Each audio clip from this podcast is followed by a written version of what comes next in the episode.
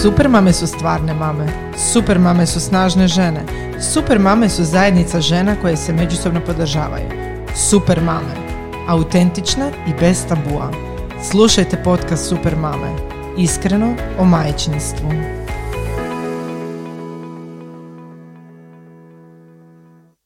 Pozdrav, ja sam Sonja, a vi slušate podcast Super mame. Iskreno o majčinstvu.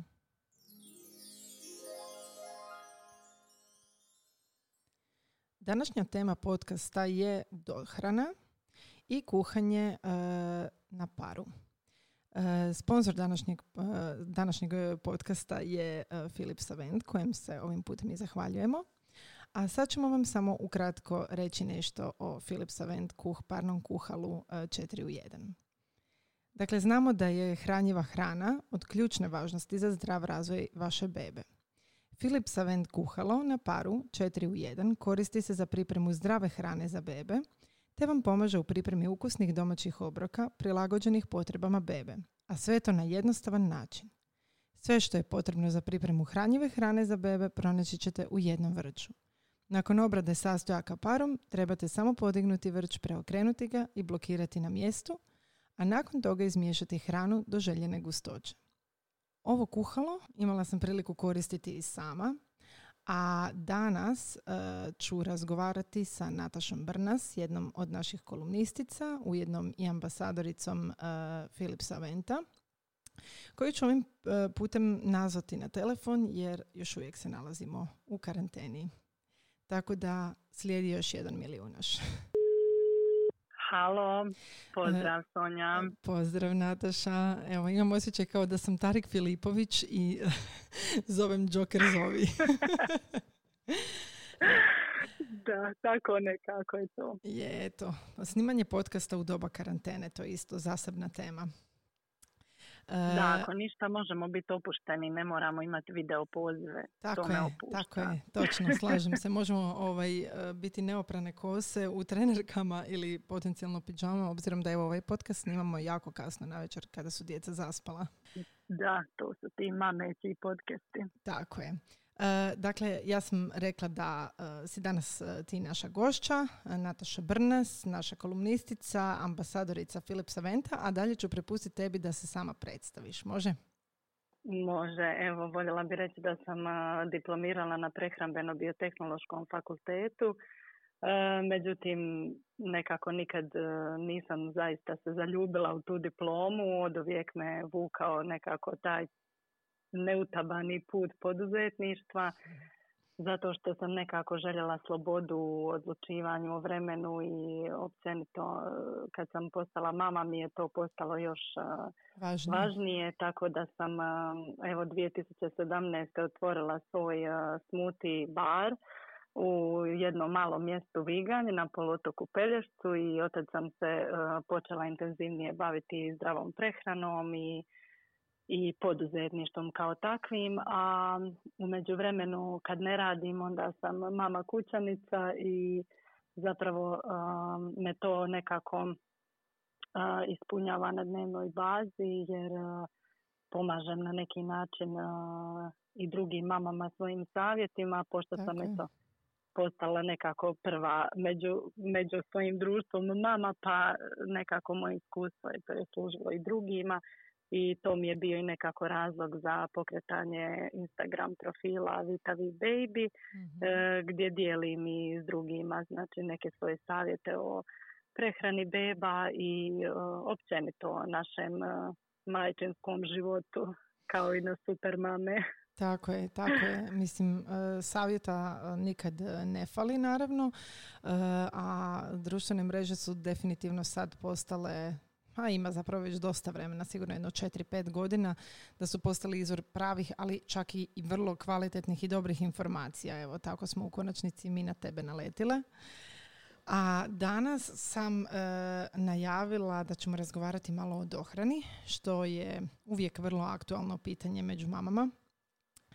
I pa ću zapravo postaviti prvo pitanje koje se sjećam da je i meni bilo užasno problematično kad sam rodila Luku. Inače, Nataša, ne znam jesi li rekla da si mama dvojice dječaka. Da, da, dvojice dječaka. Evo, jedan ima jednu godinu, drugi ima četiri godine sad i evo rekla bi da sam praktički ambasadora Venta već četiri godine, znači od kad sam krenula sa Karlom nekako. Tako da ako netko zna o ovoj temi, onda si to ti, jel tako? Da, da, evo stvarno sam već, već dugo nekako proučavam tu, tu tematiku i ono zapravo i što se priča u tim krugovima i meni je to isto osobno uvijek zanimljiva tema jer se evo same smjernice mijenjaju što smo i pričale kroz četiri godine svašta se novo Svašta se promijenilo, da. I ono pitanje, kada zapravo e, bebama uvesti prvu kašicu? To je recimo prvo pitanje, a drugo bi odmah bilo nastavno na to s kojom namirnicom započeti? Pa evo ovako kao što uvijek kažu, ne postoji jedno pravilo za sve bebe. Međutim, nekako univerzalno preporučeno da dijete podupla svoju porođajnu težinu. Mhm.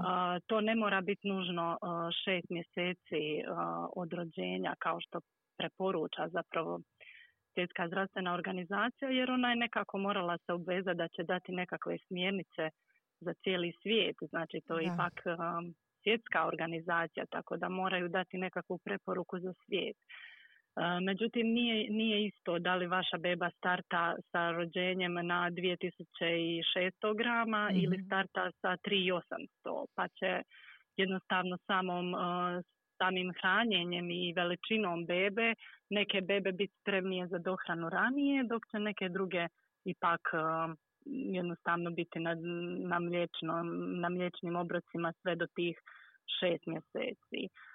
Često puta se evo sad e, čujem da se mame fiksiraju za tih šest mjeseci, šest mjeseci kao da beba navrši. Međutim, zapravo kad pogledate beba e, svojim e, petim mjese, svojih navršenih pet mjeseci, ona ulazi u, šesti, mjesec, života. Tako, A, mnogi mi kažu da im pedijatri preporuče e, dohranu i ranije. To se mhm. ovisi znači o tome kad je beba udvostručila svoju porođajnu težinu i koliko ona zapravo e, napredovala u svojoj e, motorici. Vidjet ćemo da je kod bebe koja je spremna za dohranu, da je dobra koordinacija ruku i usta, da ona prinosi žličicu koju joj damo, da prinosi ustima, može već sjediti uz potporu ruku ili kad je stavimo u hranilicu onako drži se, znači mhm. možemo primijetiti da je beba čvrsta, da da ručicama i glasovima već pokazuje zanimanje kada mi jedemo neku hranu i to mhm, mame mhm. obično vide te znakove. Sad je samo pitanje kad ih vidimo, da li smo ih spremni odmah e, prepoznati, odmah na njih odreagirati ili ćemo ipak pričakati sljedeći sistematski pregled pa se posavjetovati s pedijatrom i slično. Mhm. Ja bi isto eto preporučila da ukoliko je beba udvostručila porođajnu težinu ili ako je navršila pet ili pet i pol mjeseci, to je neko vrijeme u kojem uh, definitivno možemo početi uh, s dohranom. Daj mi reci kako je bilo tvoje iskustvo, jer ja se recimo sjećam uh, sa Lukom, sam bila sva u grču, jako sam se trudila ono čitati što treba prvo, kada treba. I točno se sjećam da je on bio ono punih šest mjeseci. I onda sam uz onako jednu kašicu koju nisam sama kuhala, moram priznat. radi, onako, rekla sam se, ajde, radije ću uzeti nešto kupovno pa da mu bude fino i da počne. Znači, ničeg se nisam uopće držala, osim tih šest mjeseci. Samo što sam imala da, sreće da. je Luka bio beba koja je sve volio jest i još dan danas voli jako jest. Tako da nisam imala tu problem. A sad ti meni reci što se treba zapravo od namirnica prvo uvoditi i zašto? Pa evo ovako u zadnje vrijeme, znači su se dosta te tablice uvođenja zanemarile, budući da je to ipak nekakav um,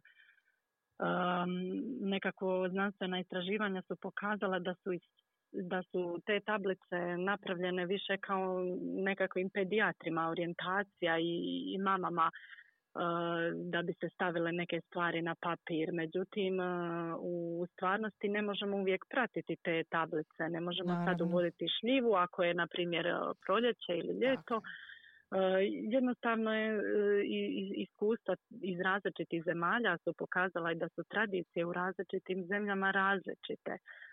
tako da djeca svugdje napreduju praktički jednako. Ne možemo sad reći da mhm, u mhm. Indiji gdje djeca jedu rižu od prvog obroka djeca neće napredovati za razliku od na primjer kod nas gdje se počinje obično sa voćem ili povrćem.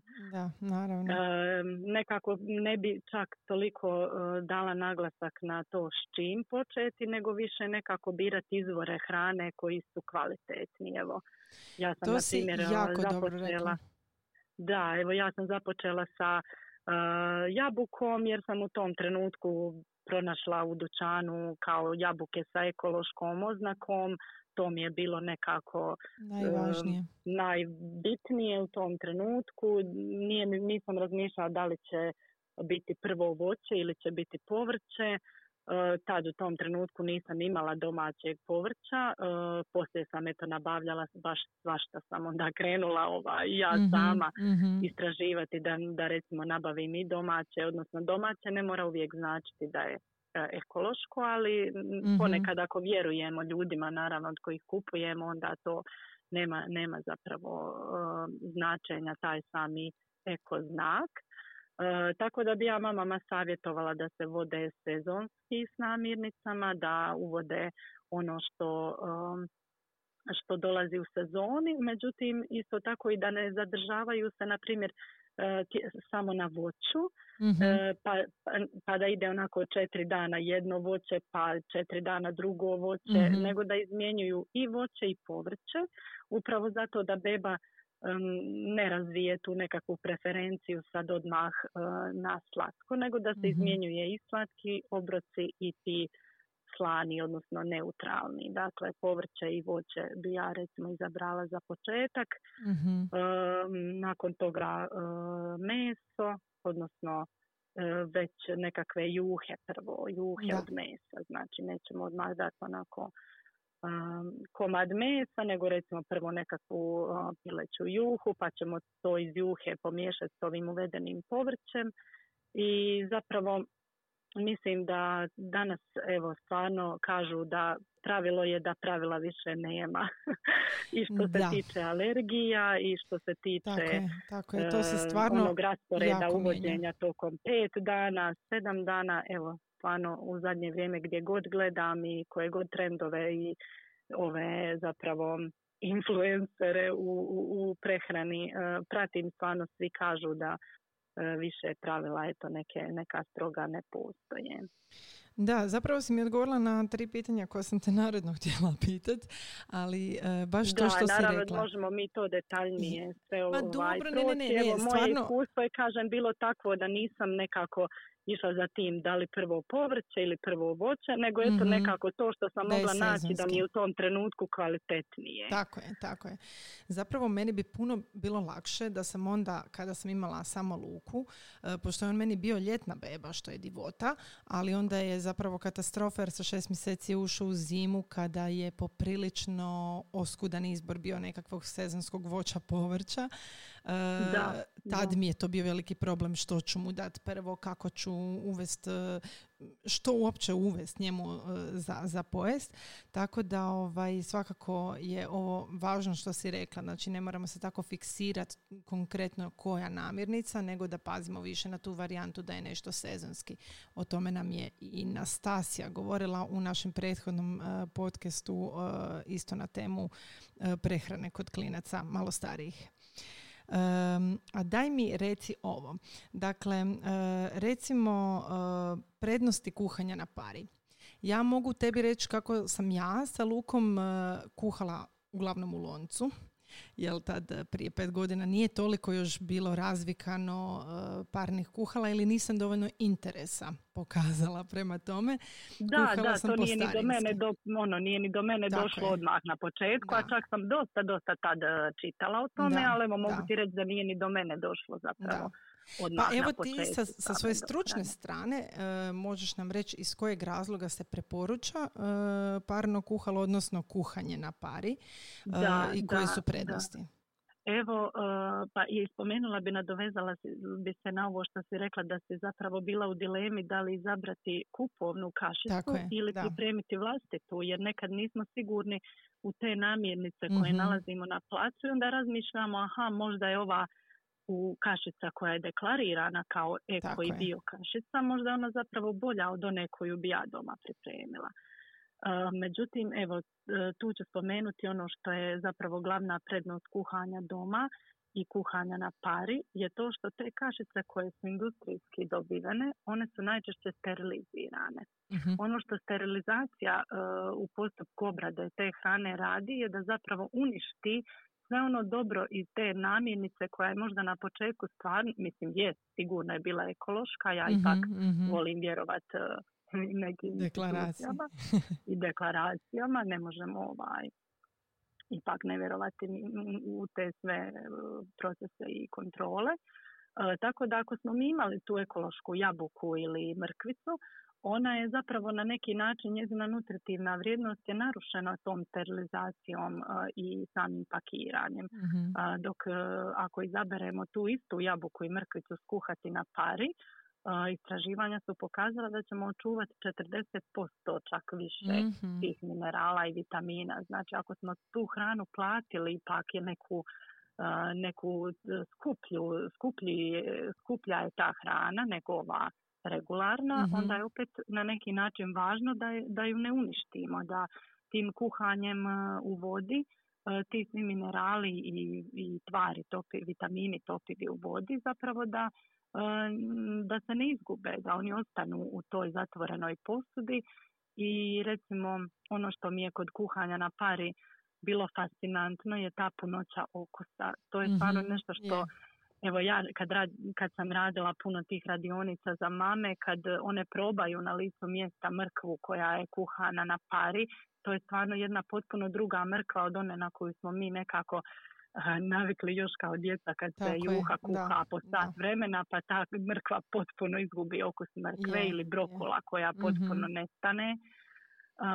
Tako da je meni bilo jasno i zašto bebe odbijaju te neke kašice koje su tako bljutave i bez ikakvog okusa I, i, i jednostavno su raskuhane jer stvarno evo što je i Nastasija spomenula ta brokola kao jedna namirnica koja je zapravo ono vrijedna i, i super je, ona kad je prekuhate jednostavno je toliko loša da je ni mi ne možemo jesti, a kamoli da očekujemo da će djeca biti oduševljena.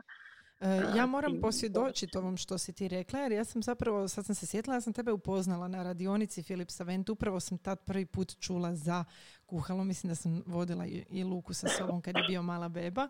I, ovaj, i sjećam se, pripremila si uh, i piletine je bila između ostalog, zajedno sa nekim povrćem i sjećam se tog okusa, isto kao i e, te hrskavosti povrća koje je kuhano na pari. Znači nije tvrdo, ali zadrži onu nekakvu žilavost u sebi. Tako da, je. teksturu, onu koja nije, uh, kad je beba uzme u ruku, mm kad je beba uzme u ruku, ona jednostavno nije onako da je stisne i da joj prođe kroz prste. Tako je, da.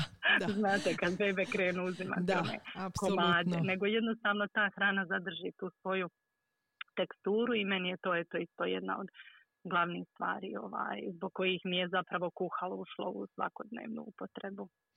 Da, sjećam se da si između ostalog uh, sa one, uh, znači ovo je, ajmo reći, jedna stručna strana, međutim s druge strane se sjećam kad si mi rekla, znaš šta, super mi je kod ovog kuhala jer ga mogu doslovno namjestiti, uh, ostaviti namirnice da se kuhaju, a ja sa malim mogu izaći vani i prošetat se.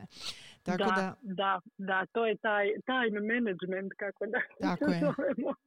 Pa multitasking kod mama, naravno. management i multitasking, mm-hmm. a zapravo kako beba napreduje, mislim, e, kad beba ima tek šest mjeseci, mi mislimo, pa dobro, to je samo taj jedan obrok, trebamo sad dati neku jabuku ili mrkvu, to ćemo napraviti za 5-10 minuta, idemo dalje. Mm-hmm. Međutim, kako to vrijeme odmiče i kako beba jede drugi obrok, pa treći obrok, a znamo svi da ovi toddleri jedu pet obroka u danu. Mislim, ta se stvar toliko zakomplicira da si zapravo sretan da kad, kad planiraš to vrijeme da mhm. možeš računati na to da ćeš e, nešto unaprijed pripremiti prije tog izlaska, na primjer u šetnju, mm upalit ćeš kuhalo, to će se skuhati, ugasit će se i to je recimo meni ono zapravo uh, također toliko olakšalo u dnevnom je, nekom planiranju jer bebe stvarno budu toliko gladne nakon tih parkića izlazaka. Da ne mogu dočekati. ovaj, ne možeš dočekati, da. I onda ako to nije već uh, skuhano i pripremljeno, onda je beba već previše nervozna i tu već sad dolazimo do onoga zašto bebe odbijaju hranu. Nekad jednostavno ne pogodimo to vrijeme kad je beba mhm. bila gladna, ona je pregladnila i sad više ono neću ništa ništa ne, Da, da, tako je, ništa ne funkcionira. A vrlo često se to, poklopi sa činjenicom da smo i mi same gladne i onda je to onako jedan začarani krug gladi da, i nervoze. Da, zato je super, recimo, evo, to si sad super spomenula, jer ovo veliko uh, četiri u jedan kuhalo ima mhm. stvarno zapremninu da ja napravim za nas četvero prilog Ajde, mm recimo, neću reći četvero prije nas troje.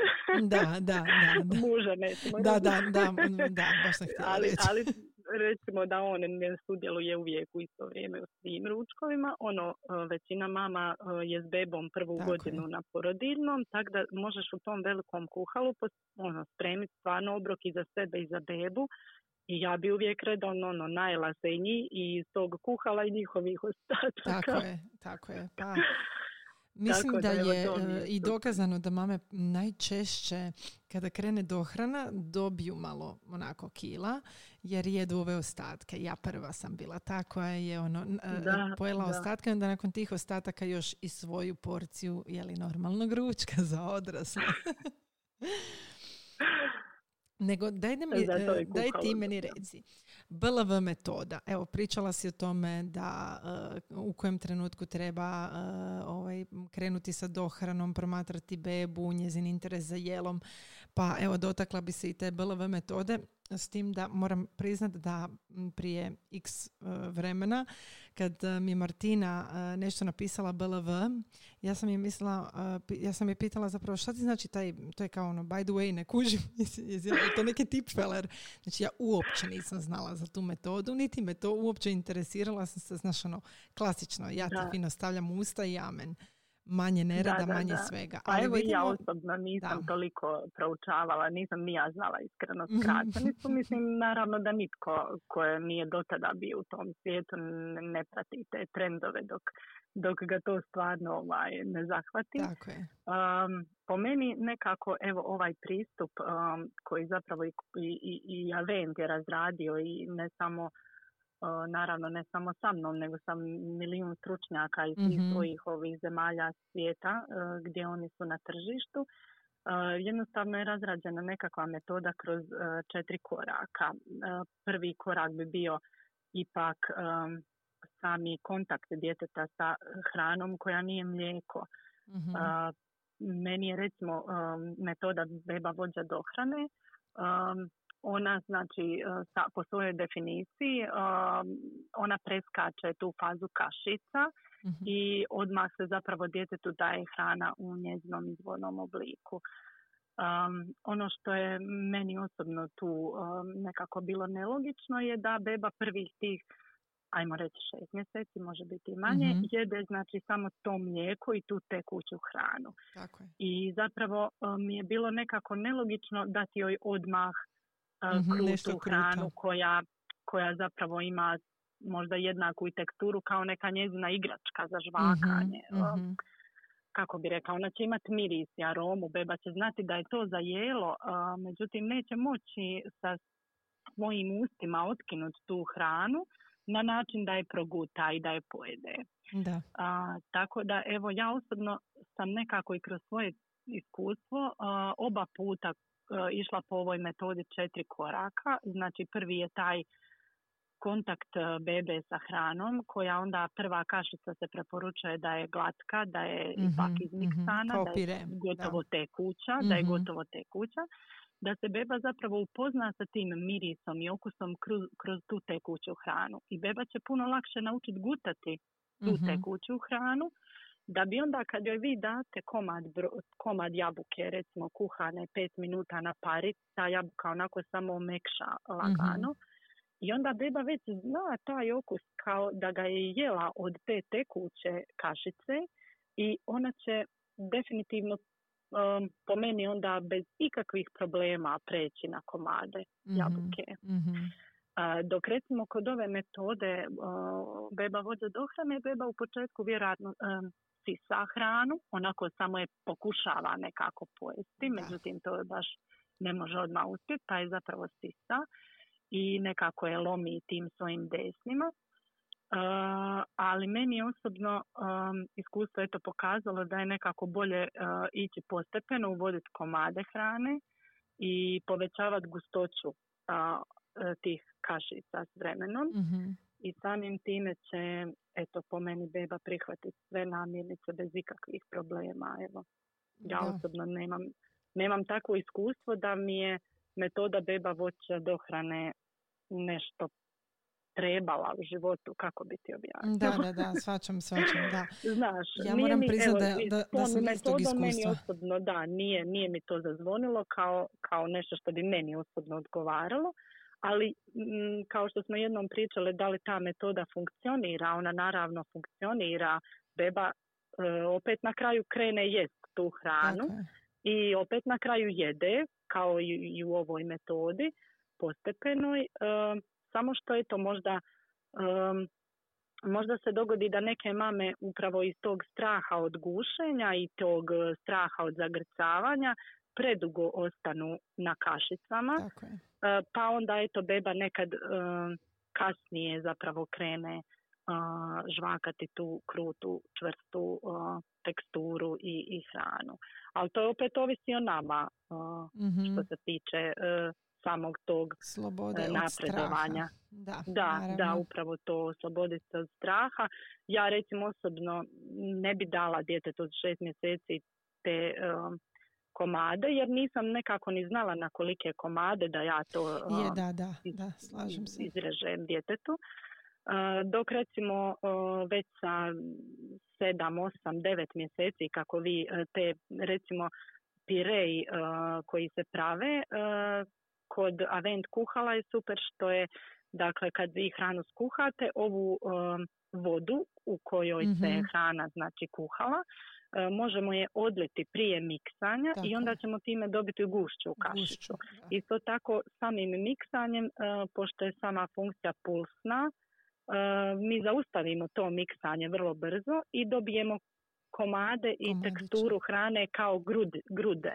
Tako je, tako je. E, I tako eto po, nekako po tim e, fazama kako beba napreduje, kako vi vidite da ona jede neku određenu količinu već e, koju možemo nazvati punim obrokom, onda već kre, krećemo u te faze veće i gušće teksture, dok na kraju ne dođemo do toga da hranu uopće ne miksamo, nego samo kuhano na pari, Tako te komade stavimo ispred bebe i sad je ona već upoznata s tim okusima i, i sad ih ona zapravo krene uh, savladavati. Mhm. Daj mi reci, što misliš recimo, znači e, kod ovog kuhala e, Philipsa Venta, e, koliko dugo ga se može koristiti? Znači ja znam da vrlo često mi mame znamo ovaj, kad beba već počne prihvaćati je li normalno, je li baš ovo što si rekla, komade hrane, krute koja nije, koju nije potrebno više miksati, da onda polako kao da zaboravimo da je to kuhalo postojalo i nas vraćamo se na ono nekako uobičajeno i staro pripremanje hrane. E, zapravo ovo kuhalo se može dugoročnije koristiti. Kako je tvoje iskustvo?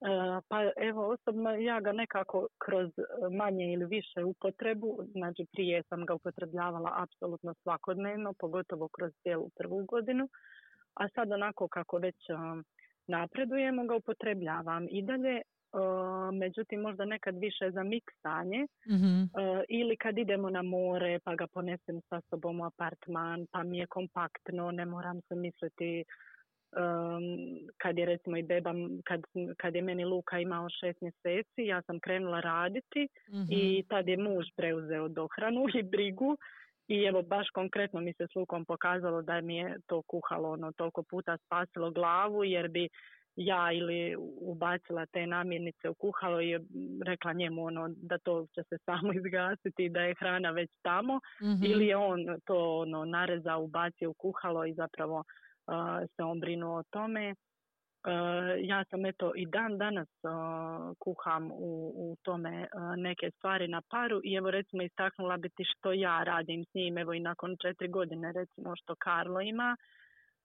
Ja ti odvojeno kuham povrće za juhu od samog temeljca za juhu. Aha. A, na primjer, ja ubacim temeljac e, od kostiju um, e, u, u, u lonac, a onda Povrće koje mi ne želim da se kuha toliko dugo kao i, kao i meso i kosti, njega skuham, na primjer, malo graška, malo peršin, ovog korijena peršina na kockice, malo celera i mrkve. To se onako na kockice jednake otprilike e, naražem, ubacim u kuhalo i onda kasnije s juhom pomiješam samo to e, kuhano povrće na pari i puno mi puno ukusnije bude tako povrtna juha nego kad mi se povrće kuhalo istovremeno, na primjer sa e, mesom. Ili kad, na primjer, mi jedemo e, vok ili nekakvu jako začinjenu hranu, meksičku, Mhm, mhm.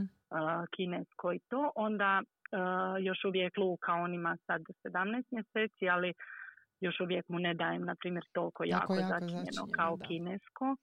I onda njemu lako ubacim u kuhalo sa strane nekakvo povrće na pari, uh, tako da on ima neki odvojeni ručak od nas. Da, e, moram priznati da, tako da, i dalje koristim Ja volim to. za, Ili za za, neki miksanje onako orašastih plodova na brzinu. Mhm, mhm. a, ubacim u mikser i miksam ili može se i za smutije koristiti i tako ono i dalje, i dalje mi je definitivno u upotrebi da pače od svih Kao blender. stvari zapravo da mislim definitivno Mhm. se može u njemu blendati normalno svo voće za smutije i, i evo od svih gadgeta za bebe koje sam imala kroz godinu dana on mi je zapravo jedino što mi se zadržalo a, Mhm, evo, mhm, stalno mhm. u upotrebi. Što se nije proslijedilo prijateljici koja čeka bebu. Da, upravo to, upravo to. Evo ovo mi se zapravo kuhalo između Karla, sam proslijedila onda prijateljici, pa je u međuvremenu jedna druga još beba jela iz tog kuhala, pa se sad vratilo meni. E, to je tako, tako to uglavnom kola među prijateljicama. Da, da. E, da se mi vratimo sad opet na tu dohranu. Misliš li da se generalno previše opterećujemo s dohranom mi mame? Onako često nam e, fokusa uživanja u pripremi namirnica prijeđe na ono mehaničko hranjenje, ono samo da pojede, samo da pojede, samo da pojede. Mm, pa, mislim da je u početku super zapravo informirati se i da smo nekako malo barem opterećeni s tim u smislu informiranja. E, e, kako bi rekla, nekako mislim da je zapravo ta prva godina djetetovog rasta i razvoja toliko važna i toliko neponovljiva u djetetovom životu i mislim sva znanstvena istraživanja tvrde da je to razdoblje toliko bitno i za uspostavljanje budućih navika i za razvoj učenja, pamćenja, e, za razvoj toliko zapravo novih stvari koje mi svakodnevno vidimo sa tim bebama, koliko se one mijenjaju iz tjedna u tjedan i mislim da to stvarno treba popratiti e, sa tom hranom na, na jedan odgovarajući način e, jer ono što beba jede ili zapravo što ne jede i što izbjegavamo tokom tog vremena e, će stvarno ostaviti traga dugoročno e, Mhm. i na imunitetu bebe i na njezinom tom pamćenju i učenju i na nekom razvoju motorike. Evo, na primjer, ovo što sam govorila prije vezano za predugo zadržavanje na kašicama, e, to je zapravo nedostatak razvoja motorike usta koja se kasnije može odrazi- odraziti na e, govor djeteta. Mhm. Uh, imam tu sreću da mi evo jako um, kuma vjenčana je logoped i zapravo s njom često komentiram i te govorne teškoće djece uh, Da. koje se nekad mogu povezati sa tim uh, dijete, da dijete nije htjelo žvakati hranu u početku, da ima probleme zapravo i sa tim uh, pomicanjem jezika u ustima, izgovor određenih slova. Sve se to vježba Mhm. e, i kroz hranjenje i kroz davanje tih komada hrane i kroz različite teksture na primjer hrskava jabuka, pa mekana kruška, pa odnosno šljiva i breskva mekanije, pa meso žilavije ili ne, ono kužeš, ima toliko mhm, tekstura mhm. hrane, keksa, palačinki, svega zapravo da beba kroz sve to, sav taj naš nekako trud koji uložimo u to kuhanje i pripremu, će beba zapravo sve te različite teksture upoznati i one će utjecati definitivno na, na, na sami taj motorički razvoj i, i, i eto to će definitivno igrati na ostavit će ulogu i u sustavu imuniteta i, i eto mhm. to je nešto što ja bih rekla da se zapravo s pravom se opterećujemo u početku s time.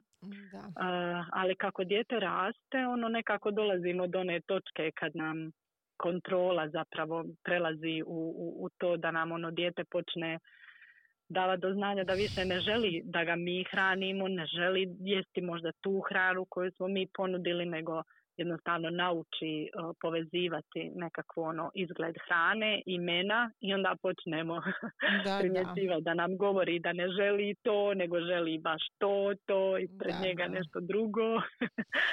I evo nekako ovaj, ja sama vidim da, da uh, se onda kasnije trebamo zapravo manje opterećivati sa tim hranjenjem i da zapravo se trebamo samo posvetiti tome da to hranjenje bude neko ugodno iskustvo, da se ne ne pretvori zapravo u, u stalnu brigu da li je dijete pojelo, koliko je pojelo, nego je to da kasnije jednostavno pustimo nekako upravo tu kontrolu i eto tu je ta beba vođa dohrane nekako i nastala ta metoda mhm. jer mame možda nisu bile spremne uh, prepustiti zapravo djetetu da bude taj uh, vođa svog apetita. A to su zapravo i neke ostavštine od onoga naših mama koje su uvijek i baka zapravo više baka, koje su uvijek bile ono ajde još samo jednu žličicu. Još samo jednu, ali mama, ali bako, povratit ću. Nećeš duže, još samo jednu baki za ljubav to emocionalno e, ocjenjivanje mi je ostalo ono... E, eto, upravo ta rečenica, upravo to je nekako Ajde highlight. Sad priznaj uh, Nataša, je li ti se dogodilo da si zaustila Karlo, ajde samo još jednu žlicu mami za ljubav. Naravno, naravno, odnosno čak ono ne mami za ljubav, nego ma daj nisi ništa pojeo, je, daj da. pogle onog taj ručak ispred tebe nisi ništa pojeo, ali onda ono sad malo vratim film unatrag, on je pojeo tu dok je, ne znam, dok se igrao je jeo nekog mm voća, pa je jeo nekog, popio nekog soka, pa je u međuvremenu, ne znam, ili smo išli van pa smo pojeli sladoled, pa možda to njemu uopće nije dovoljno razmaka između obroka, pa on nije mhm. gladan. Tako da ono posta, postanem stvarno ovaj, svjesnija zapravo da su njihovi trbuščići maleni i da možda stvarno nije potrebno nekad forsirati ta hranjenja, ono kad smo si mi točno Tako je. Uh, zamislili. Isplanirali u glavi. Uh, ovaj, ja moram priznati da sam uh, isto tako ovaj, Opterećivala sam se s tim da moramo svi u isto vrijeme jest, jer kao znaš, uh, zdravo je za emocionalni razvoj djeteta da svi zajedno sjedimo za stolom. Međutim, primijetila sam recimo da Luka, jel stariji, jednostavno kada nije gladan, nije gladan. On, on ne, ne funkcionira, ne, ne, ide, ne ide nikako. Da, da, I to je često bio izvor nekakvih konfliktnih situacija gdje bi se onda izvikala ili bi se iživcirala, pa ni meni, pa bi meni prisjelo jest. Uh, a u biti dijete jednostavno nije gladno. On kad je gladan dođe i kaže mama ja sam gladan, sjedne uredno, sve pojede sam i nema nikakve borbe. I tu se trebamo malo Da, upravo to, upravo to se trebamo opustiti i nekako um, shvatiti da smo recimo mi te koji izabiremo što ćemo staviti ispred djeteta, ali da djetetu ostavimo kontrolu na time da li će to pojest, odnosno šta, što će od tog ponuđenog što smo mi stavili ispred njega dijete izabrati i kada će to pojesti. Jer jednostavno nekad eto, ili mi ne pogodimo, a nekad i od recimo tri namirnice koje smo stavili na tanju, dijete će pojesti samo jednu mm i ne treba ga forsirati da pojede i ovo ostalo, jer će možda u drugom obroku uh, pojesti možda više proteina, manje ugljikohidrata. Nekako ja to uvijek gledam na nekoj na nekoj tjednoj bazi, ajmo Mhm, reći, bi, mhm. bi, re- bi voljela kad bi mame prestale gledati što je dijete pojelo samo taj dan. Dogodit će se dan da dijete, na primjer, ne pojede niti jedno voće u danu. Da, A, ali će da. se, na primjer, sljedeći dan to nadoknaditi sa četiri vrste voća u smutiju, plus Mhm. tri vrste voća u ju, povrća u juhi, Mhm. a, plus um, kužite nekakvih, ne znam, popodne, evo ja volim sve ostatke smutija, zamrznem u one sladolede Tako kao je, da, da, da, da, da. u frizer, pa onda oni to popodne nađu, pa su sretni, ja, ono, ja sam isto sretna jer kao jedu sladoleda, jedu zapravo voće. Tako je. I tako da ono nekako ne trebamo forsirati da se sad pojede za tim obrokom i meso i povrće. Ja sam evo primijetila da moj Karlo će uvijek dati prednost recimo mesu pred povrćem ako su na istom tanjuru. Mhm. Uh, tako da nekad serviram na primjer njemu uh, povrće prije nego što mi sjednemo uopće ostali za ručak i onda kad on pojede dio uh, povrća onda mu pokaže Mhm. zapravo što još ima za ručak. Um, I ono, to nam, kako bi rekla, to, to nam neke, nekakve stvari, nekakvi trikovi nam mogu pomagati dok su djeca mala. Um, međutim, ono, svi znamo da kasnije um, To malo oni drugačije. stvarno Da. svoji vođe Je, je, je, tako je, tako je. i da trebamo zapravo e, oko te hrane ono postati smireniji jer e, ne smijemo nikad e, zanemariti svoje prehrambene navike i zapravo gledati nekakvu sliku šire obitelji naše što mi svi za- Mhm. što mi jedemo svi kao obitelj tako da ne namećemo samo bebi da mora pojesti ne znam tu brokulu a nitko u obitelji ne voli brokulu pa onda se to Da, da, da, nikad jasno. normalno ne nađe na meniju. Da. E, tako da eto, treba stvarno nekako gledati da će zapravo ta beba od početka do hrane na kraju jesti ono što i vi jedete. tako je, tako je. I sad recimo ono dosta mama ako se vraća na posao, beba će jesti ono što se jede u vrtiću. Tako je, da. A, tako da nekad se stvarno i pitam ono oko čega smo se toliko Nervirale. oko čega su te mame toliko ono nekad e, frustrirane, a zapravo za dva, tri mjeseca će dijete krenuti u vrtić i na neki način neće imati one više kontrolu nad time što se jede, nego jednostavno beba će jesti u tom kolektivu. Da. Reci mi Često kad... puta to da znati i samo da napomenem da često Mhm. puta to da i super rezultate, na primjer za izbirljivu djecu. Je. Znam toliko primjera djece koji su eto bili doma ma, mami izbirljivi, a onda su u vrtiću počeli jesti i variva i grašak i sve. E, moje dijete prvo jede i ribu u vrtiću, tako da stvarno ne znam što bi rekla. Eto, Ali kod nas doma neće, kod nas doma neće i dalje još uvijek. e, Ono, znaš, grašak iz juhe miče, ali u vrtiću recimo grašak baš voli pojesti. Tako da nevjerojatno imaju oni tu svoju nekakvu filozofiju u svojoj glavi. E, nego htjela sam te pitati recimo u situaciji kada ti Karlo ili Luka odbijaju ručati ono što je ponuđeno. Kako se s tim nosiš? Ti pa popustiš li im, e, ili e, pustiš ih znači da ogladne pa da to pojedu što si skuhala ili radiš drugu, e, dru- drugo nešto što će pojesti? A, pa u pravilu nekako ovisi možda i u kojoj su dobi. U Mhm. početku sam nekako kad bi vidjela da recimo Luka se igra sa hranom, da baci to na pod, a, da plj- pljune ili ne znam, na neki način vidim kao da mu se, ono ne mogu prepoznati da li Mhm. mu se to ne sviđa ili on se sad s tim igra, pa Zabavno. gleda što će biti kad on to sve baci na pod. Uh, u tim situacijama sam nekad ono znala jednostavno dignut to se, mislim dignut tanjur s poda i ponovo mu davati mhm, da mhm. jede to jer sam zapravo skužila i da oni tu testiraju neke naše reakcije. Često puta bebama nakon ono 15 mjeseci postane smiješno Da, to što oni kao bacaju, a ti da, se kao ljutiš, pa ti, faza, Bože dragi. ti se ljutiš, pa je njima zanimljivo, aha, ta reakcija je neka sad nova, Mhm. idem ja to opet baciti kao Da, da, da, vidim šta da. će se dogoditi. I tu recimo mame ono nekad ne prepoznaju da je to njima igra, da oni to zapravo sve igraju se ili da to sve sebi onako u lice utrljaju i tim ručicama sve to izgnječe pa onda gledaju što će se desiti. I tu sam znala ono, recimo, duže, duže vremena pustiti da ono jede tu hranu i da se s tim zapravo upozna, da se poigra i na neki način ne treba i stalno ono kad se tako uprljaju um, ono vikat u smislu Mhm, da mhm. su se uprljali pa sa to odmah uh, brisati Tako je, tako je. maramicama jer će zapravo beba onda na taj način stvoriti nekakav otpor uh, prema tom Mhm. osjećaju te hrane oko svojih usta i na rukama i to će mu sve možda postati nekako napeta situacija.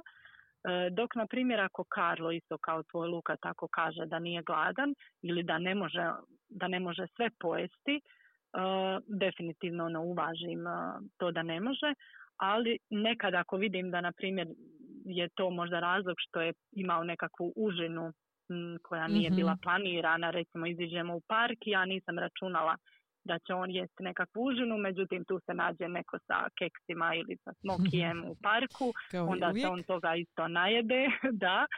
I logično mi je da kad dođe kući da se taj moj plan recimo poremetio i da sad neće pojesti ručak, onda mu ja opet taj recimo ručak ponudim za večeru ili nekad kasnije u danu uh, mu to isto jelo ponudim. I tako recimo mislim da trebamo Tako je, da. nekako ne odustajati odmah od tih namirnica, da. Da, ne kažemo odmah aha to nećeš ili recimo kažemo dobro ne- moraš sve pojesti, nešto od toga na tanjuru izaberi, Izaberi, nešto da, pojedi. da.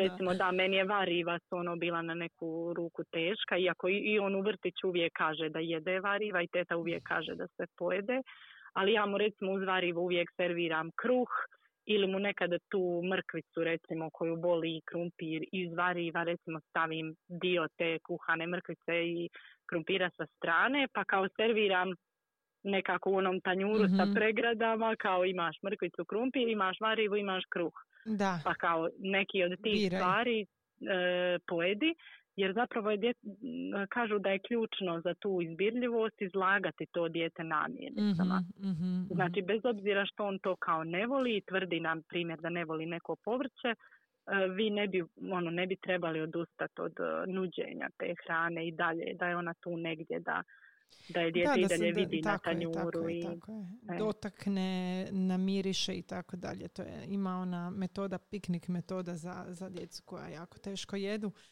Tog se sjećam. Ali ovaj, recimo mene, mene e, često se znam zapitat e, je li moje dijete jako specifično. Na primjer Luka, dakle on ima poprilično širok opus namirnica koje voli jest. Ali je u nekim stvarima izrazito kompliciran. Na primjer, evo danas, za doručak smo jeli jaje na oko. To mu je silno zanimljivo, znaš kao ono pušta se lava i bla bla bla i to mu je super zanimljivo. Međutim, dakle on će pojesti bjelanjak, ali žutanjak ako stavi samo to u usta, njemu se diže želudac. On to ne može progutati. Ja stvarno baš, a recimo kada je onako, kako se to kaže, zbučkano jaje, jel? Kada ga onako Da, skroz da, da, da. zbučkaš, e to nije nikakav problem. Međutim, na ovom doslovno se djetetu diže želudac, nema šanse to progutati. Ima djece jednostavno koja su tako Da, osjetljiva. da, to su te senzorske nekakve, Mhm. kako se kaže, stručno, Je, je, ono je. kad je neko gadljiv na nekakvu teksturu i to respekt, ono ja sam na primjer gadljiva na one rižine krekere. Ja ne mogu zamisliti da to jedem. Na primjer, ja kad vidim da neko to za, kao jede za, na poslu za užinu, evo, meni ta tekstura recimo baš isto izaziva to nekakvo gađenje kao da Gađenje. jedem karton. Da, da, da. Um, da, da. Isto tako moj Karlo ti onu recimo od kad je jaj na oko, onaj kao bjelanjak uh, ako nije skroz jaje poklopljeno uh, pa, Mhm, pa se mhm. ostane ona slinavi Slina, dio kao da, da, da, da. to naravno sad ja sam to isto kao mala micala ovaj, sa strane i to, to mi isto ok, bitno je da se ono da Je, dijete naravno. To jaje Luka će, vidi Luka da će jede recimo, moj Luka će pojest oblicima. tu slinu, ali neće pojest žutanjak, ali slinu tu hoće, znači odvratno. A recimo kad je kajgana, jel onda jede sve E, onako? u kajgani nema nikakvih problema, ta će sve pojest. Ali jaje Da. na oko nema šanse. Nema šanse. Pa eto, to je, ja, mislim, ja je općenito ono, trebamo se dotaknuti da je to namirnica koju treba djetetu nuditi u svim mogućim oblicima. Je, je, Da, jer recimo tvrdo kuhana jaja nikako ne funkcioniraju. Nama tvrdo kuhana jaja nikako, niti žutanjak, niti, a žutanjak bože sad Evo recimo, moji su zavolili tvrdo kuhano jaje kad sam im servirala u one male stalke. E, Ma nemoj Znači onaj stalak za jaje da, i kao gore onda oni lup, ono lupa žlicicom mm-hmm. i onda on sam kao otvori, evo, na primjer glupost, da, ono, da, stalak za jaje i odjednom je to neka zanimljiva stvar koja, koja se jede. Da. Kada, I e, tako je to. Kada Nataša sa dohrane prijeći na hranu, odnosno kada prestati sa dojenjem? Ili ćemo tu temu ostaviti za onako jedan zaseban uh, podcast od dva i pol sata?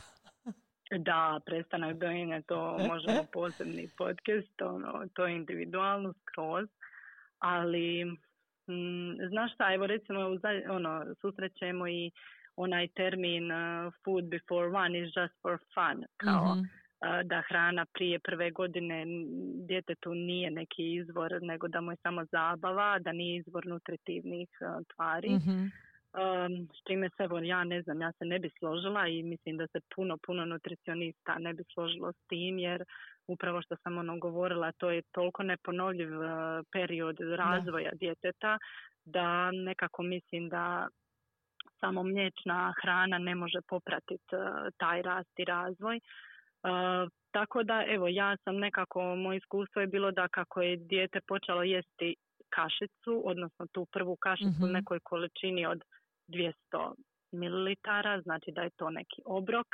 Onda sam polako uh, u, ukidala, znači ako bi pojeo 200 ml uh, te hrane uh, u dohrani, onda bi ukinula dojenje, ne bi taj mm jedan mm mliječni obrok, ne bi ponudila dojenje nakon što mi je pojeo, na primjer, uh, 200 ml e, kašice. Tako je. E, I tako nekako postepeno kako su prolazili ti tjedni dohrane, onda smo polako e, tamo negdje sa tokom, ja mislim, osmog mjeseca, devetog, ovisno o tome kako vam beba napreduje, odnosno zapravo koliko ima kila mm i koliko je motorički napredna, ovisi kad koliko je to ovaj, koliko će to sad vama biti, nije važno. E, će se uvoditi i drugi obrok. Um, obično mi mame kažu da uvoze taj drugi obrok kad vide da dijete više ne spava dovoljno, da se i dalje ne može na, na, da, da, na primjer kod dojenja. Ono vidiš da dijete nakon dojenja ne može se onako uspavati na cici, da nije mu to dosta, nego uvijek nemirno, uvijek mu je kao malo. mm I onda, na primjer, e, uvedu i taj drugi obrok i tako sam i ja, eto, e, nekako uvođenjem sva tri obroka hrane smo ostali na dva dojenja. To je bilo negdje pred kraj prve, oko prve godine negdje. mm Znači s uvodenih tri obroka krute hrane smo imali još dva, dva dojenja i negdje smo bili sigurno dva, tri mjeseca na tom dojenju ujutro i dojenju na večer. A tokom dana je bila kuhana hrana. Uh, I onda je zapravo tu sad ono nekakav prozor vremena kad ćete vi zapravo odlučiti nakon prve godine da li nastaviti s dojenjem, uvisi da li se i mama vraća na posao, da li e, je beba još uvijek ono fiksirana na to dojenje ili nije. Evo ne znam, moje iskustvo je da negdje do 14 mjeseci su uh, obojica prestali uh, s dojenjem i prešli potpuno na, na hranu, mm odnosno zamijenili smo dojenje zapravo sa mliječnim obrokom. Tako da, da, to je vrlo individualno i, jako, jako zavisi i o stanju mame. Ja moram priznati da je moje iskustvo s lukom recimo bilo da sam zapala u nekakvu varijantu da sam htjela prestati dojiti, ali zapravo onako duboko u sebi nisam jer bi to značilo da se mi sad odvajamo jedno od drugog i to je trajalo ravno dvije godine. Dvije godine sam dojela, dok recimo Šimuna sam sa devet mjeseci prestala dojiti. E, tako da, da, vrlo, vrlo, vrlo individualno, jako zavisi individualno, o Da, evo. Da. Naš, ovisi da li si se vraćala na posao, da mhm. li e, je dijete krenulo u vrtić, ono dosta mama koji ima dijete kreće u vrtić, pa je to jedna stresna situacija, pa onda ne žele sad uvoditi, ono ne žele još i prestanak dojenja u vezi te stresne situacije, ali mislim da se ono dijete zapravo super je kad se i navikne na hranu kuhanu, pa mu onda u vrtiću to isto postanu obroci, pa se onda s vremenom nakon onog početne adaptacije na vrtić onda nekako prirodno se zapravo beba ono odrasta i sa tim hodanjem se odvaja i od nas i eto nekako se osamostaljuje. Tako brzo odrastu, joj. Da, evo zapravo bi sa, sa ovime bih i završila jer smo skoro sad već punih sat vremena. Eh, na telefonu. Da, sad bi mi mama vikala, kad ćeš prestat? da, da, da, toliko smo ono tema tek načele. Zapravo tek načele, da, kao što da, i Nastasija rekla, ono uvijek u tim temama hrane i dohrane yeah. bude toliko pod pitanja, evo i tih uh, alergija se nismo ni dotakli i tu sad zapravo vrijedi to pravilo da pravila nema i to zapravo je dosta zbunjujuće za sve mame i, da. i pogotovo nekoga ko nema iskustva sa hranom i prehranom. Kužeš, ja dolazim iz tog svijeta gdje sam znala apsolutno sve o prehrambenoj industriji, o, o procesima hrane, o, o, o svemu nekako na mhm. način kako se hrana dobiva, proizvodi, međutim toliko je stvari koje zapravo normalno čovjeku ne dođu uopće u u fokus kad, kad mu to nije struka. posao ili kad, da, da, kad mu to nije struka i onda nekako je to tema koja mame muči od samog početka i trude se jako puno ono, naučiti o tome i eto meni uvijek zadovoljstvo nekako podijeliti iskustva i možda nekom pomoći da se još više malo i zainteresira za to, a i da osvijestimo nekako um, zapravo te sve uh, stvari koje nam pomažu Tako kroz cijeli taj proces uh, da, da ne postane borba. je, je, da, da, točno, točno to, da ne postane borba. Uh, u biti, uh, htjela bih onda ovim putem i najaviti da ćemo održati i jedan live uh, ubrzo na ovu temu. Nadam se da ćeš nam ti, Nataša, biti uh, gost u tom live-u, pa ćete mama i direktno moći. Da možemo direktno tako je, tako je. Onda ovako, znaš, uh, kreneš u razgovor, pa to skrene u druge teme i slično, pa se teško nekad fokusirati samo na, na ta pitanja koja se postavljaju, ali evo u live mislim da, da će biti prostora za potencijalno nekakva pitanja koja su sada izostala u konačnici. Uvijek možemo snimiti novi podcast sa novim pitanjima i novim temama. Super, super. suma sumarum bi bio, znači kuhanje na pari apsolutno da.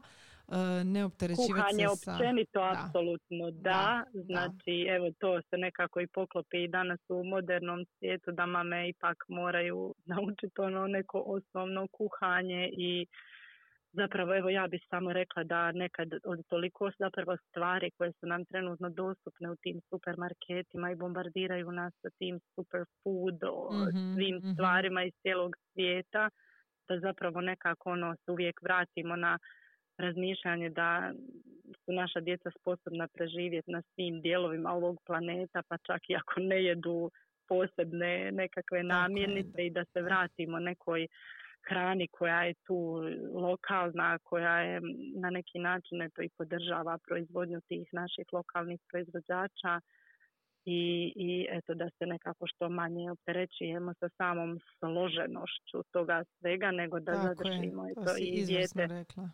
Da, da dijete zapravo nauči jest tu neku najjednostavniju hranu, ono da ne mora uvijek sve biti nekakve komplikacije ili sakrivanje povrća u neke druge Tako da, da, da, da, da, Evo, ne znam, da, ono, da, se, da ako naučimo sebe i djecu da jedemo onako najjednostavnije kuhane stvari, onda će nam to uvelike olakšati ono, u budućnosti naše majčinske zadatke. Da, nisam mogla ljepše zapravo zaokružiti ovu priču. E, nadam se da sve mame koje slušaju ovo da će im biti lakše da će sutra napraviti jedno vrlo jednostavno jelo koje će njihova djeca pojest i, ovaj, I nadam se da će ova cijela situacija sa izolacijom što prije proći, da ćemo šetati s našim bebama po uh, parkićima i uh, družiti Tako je, tako je. I otići ćemo u restoran prvom prilikom jer je kuhinja ipak nekad zatvor. Apsolutno, pogotovo sad u ovoj situaciji. Pogotovo eto, sad. Da. Eto, stvarno, bit će to sve ok i eto, pozdrav svim mamama. Hvala ti Nataša još jedan put i hvala vama svima koji ste nas slušali i eto, čujemo se. To je to, Pozdrav, bok.